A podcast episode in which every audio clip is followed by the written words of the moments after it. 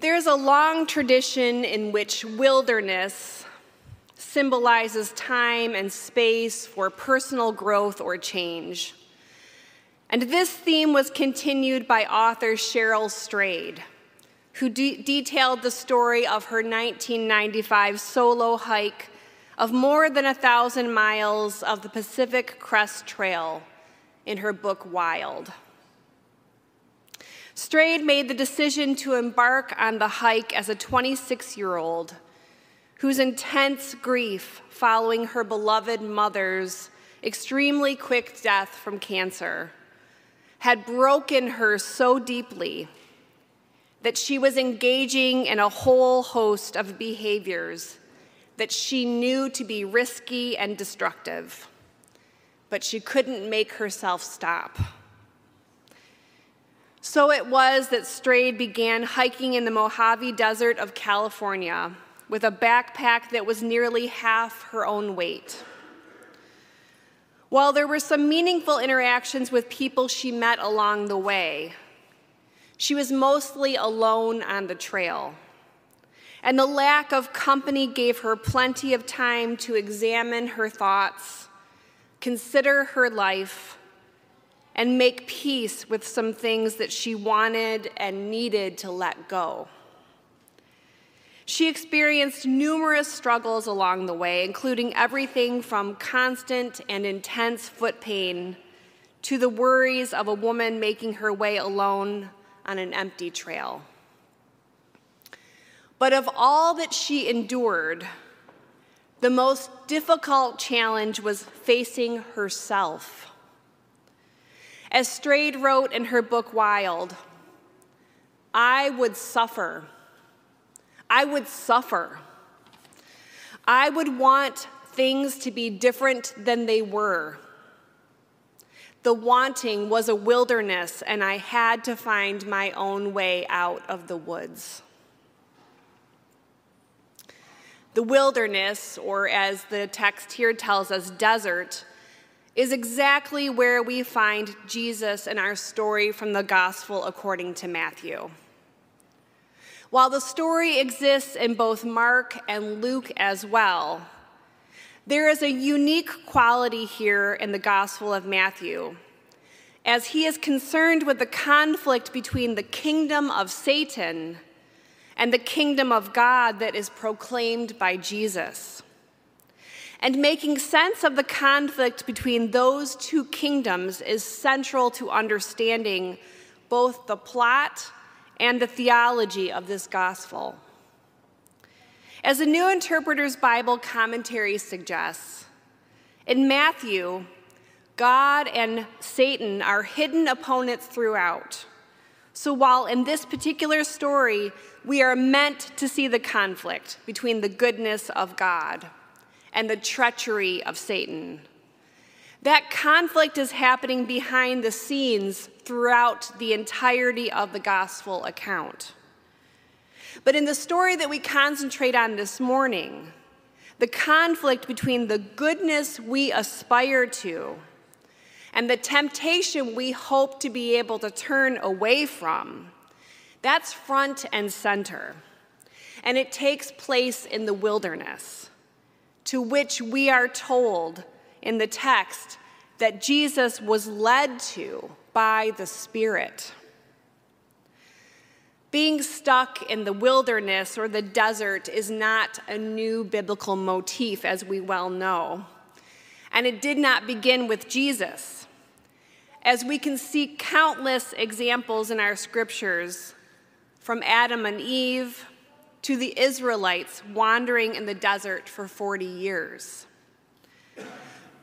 Biblical scholar and writer Rachel Held Evans writes In the Bible, the wilderness is the place of danger and desolation, creeping with wild animals and threatening with rugged, parched terrain.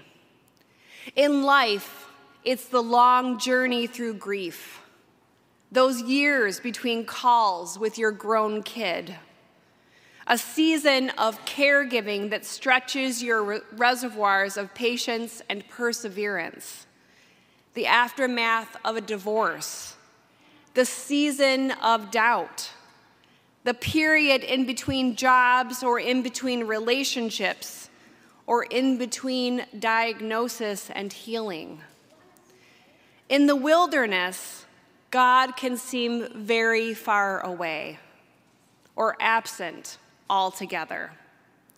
It may take weeks or months or even years to get back on track again. The 36 or so days in the wilderness in front of us now are commemorated with the Christian season of Lent, a time of repentance, fasting, and preparation for the coming of Easter. It is a time of self examination and reflection. In the early church, Lent began as a period of preparation for baptism by new converts and then became a time of penance for all Christians. Today, Christians focus on relationship with God, growing as disciples, and examining ourselves, often choosing to give up something or to volunteer and give of ourselves for others. In the wilderness story in Matthew, we see Jesus choose to deprive himself of food, even though we know from the text that he was hungry. And he not only deprived himself, but use scripture to explain why. There is a sense that despite his enormous hunger, his spirit did not waver. He declined the devil's invitations to put himself to the test and in the end used both a sense of surety and calm and words of scripture to send this Satan away. As the Oxford Study Bible makes clear, this Satan isn't the little red guy with horns that we may have imagined, but rather, Satan in this text represents evil conceived as a personal will that is hostile to God. That Satan is us. As Padraig Ó Tuama says about the temptation in the wilderness in his book, In the Shelter, at various points in our lives, we each face these proof tests. And the question isn't whether we are or are not gods. The question is whether we are going to use our capacity to shortcut, to destruct, or violate the art of being human.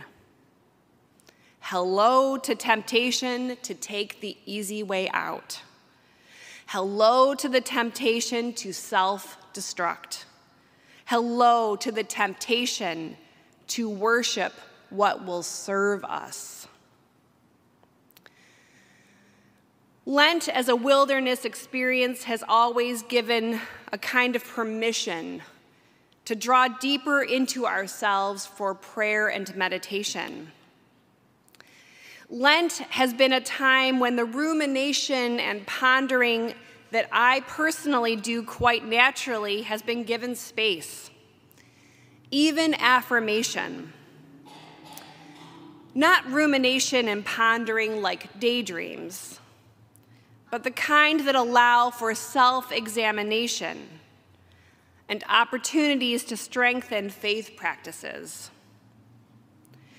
As writer and theologian Frederick Buechner so beautifully said, after being baptized by John in the River Jordan, Jesus went off alone into the wilderness, where he spent 40 days asking himself the question what it meant to be Jesus. During Lent, Christians are supposed to ask one way or another what it means to be themselves. This is a helpful reminder, at least for me, because as an introvert drawn to the kind of contemplative spirituality Lent so easily makes space for, I am inclined to assume that being myself as God created me is staying inside my comfort zone. But this time in the wilderness, this time of Lent, is an honesty room that won't allow that shallow assessment to stand for me or for you. Instead, we are reminded that God has given each of us a fullness that we can easily overlook. We can choose not to embrace every dimension of ourselves because it's uncomfortable, uncharted territory. But Lent is an opportunity to see ourselves in all fullness and give thanks for the ways we are living out God's call to us, while also being honest about the ways we are failing to live out that call. It's an invitation to change our ways, turning to God in all our fullness, and figuring out all of that can be messy. And yet, what makes us think that God will be deterred when things don't go as they should? I believe that God is God and meets us even in the midst of mess. So much of the suffering that we endure is self imposed. We get stuck inside our own minds and forget that God is beside us. God is bearing us up. The summer after my second year of seminary, I was scheduled to complete clinical pastoral education at a local hospital system along with a group of peers. Most of my days as a chaplain in training were composed of visiting patients who were strangers and offering them prayer and other spiritual support. We were also responsible for being present at deaths and ensuring that death certificates were completed. So that summer, I was present a, as a number of families were grieving the death of someone they loved. It was hard to know how to act at first.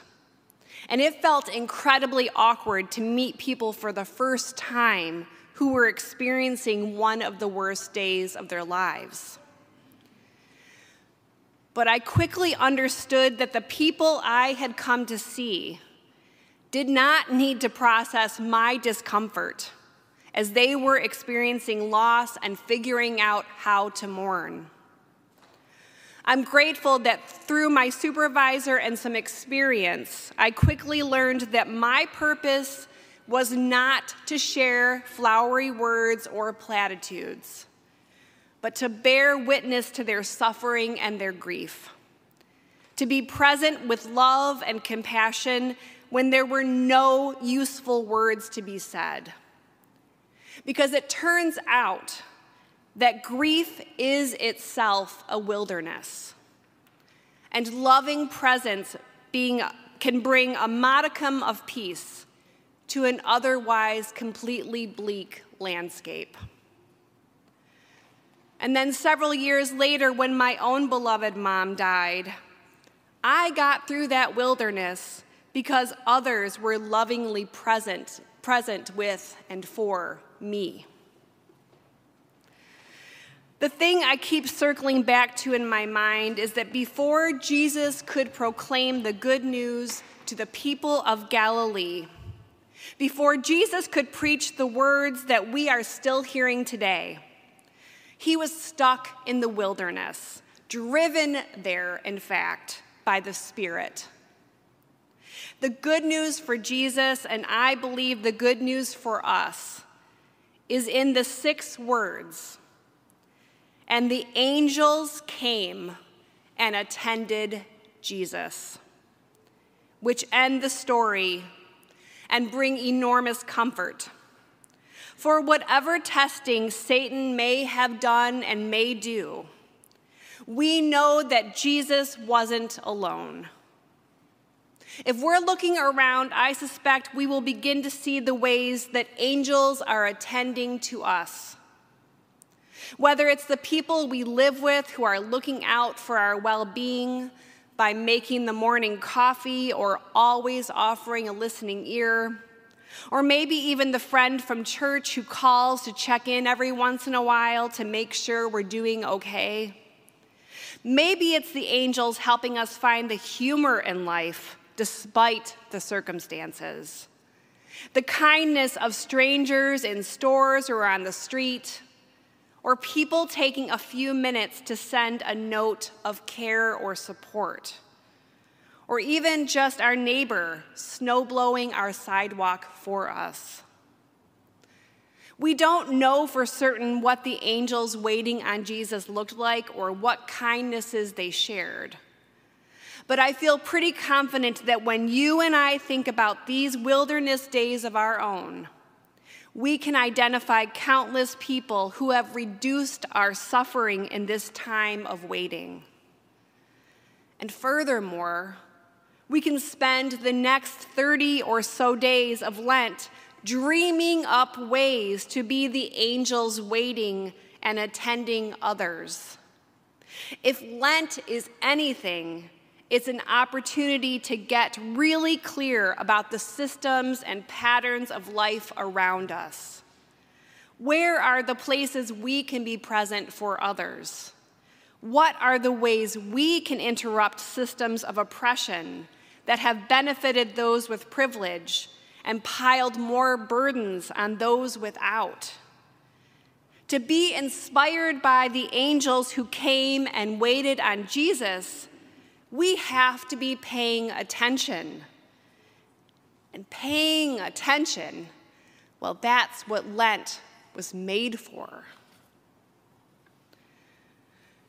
I absolutely believe that one of the greatest gifts God gives us is the ability to find something meaningful even within disaster, to bring something redeeming from something terrible. After all, we believe in a God who makes a way out of no way. That means that despite the difficulty we find ourselves in, there is still a Lenten message worth considering for us. Jesus was tempted and waited in the wilderness. And then he began his public ministry that began with a call to repent, to turn from old ways to something new. As the New Interpreter's Bible commentary says, to prepare for the Lord's coming, people must make a radical return to God. They must entrust themselves to God's word and not go looking for their own insurance policies. Excessive anxiety about success and security often leads to compromise with our religious values and personal well being. We allow activities associated with work or school to eat away at time for family or worship and for service to others in our communities. The good news is that we can still experience the rule of God in our lives. It will not be a smooth road to fulfilling all our dreams, however. Jesus begins to preach in Galilee after the king has imprisoned John the Baptist. Turning to the Lord means turning away from all the voices calling us to walk some other path. Ouch. Those words hit hard, especially since very often the voices calling us to walk some other path away from God are our own. But the good news is stronger than any other voice we might hear. And it calls to us again and again and again. As our earlier story from Genesis makes plain, humans have always known temptation. But that does not diminish the truth that God does not desert us. This doesn't mean we will never stray. It does not mean we won't get our priorities confused. But it absolutely does mean that we are never alone in the wilderness and that we can always find angels attending to us if we look. And perhaps even more importantly, we can always be the angels others need if we put aside our own temptations and turn an eye outside ourselves. The Gospel of Mark only spends two verses speaking of Jesus' temptation and uses one of those verses to communicate that after being tempted, Jesus was attended to by angels. And there is enormous power and solace in that. Welcome to the wilderness, my friends. It is God who meets us here. Amen.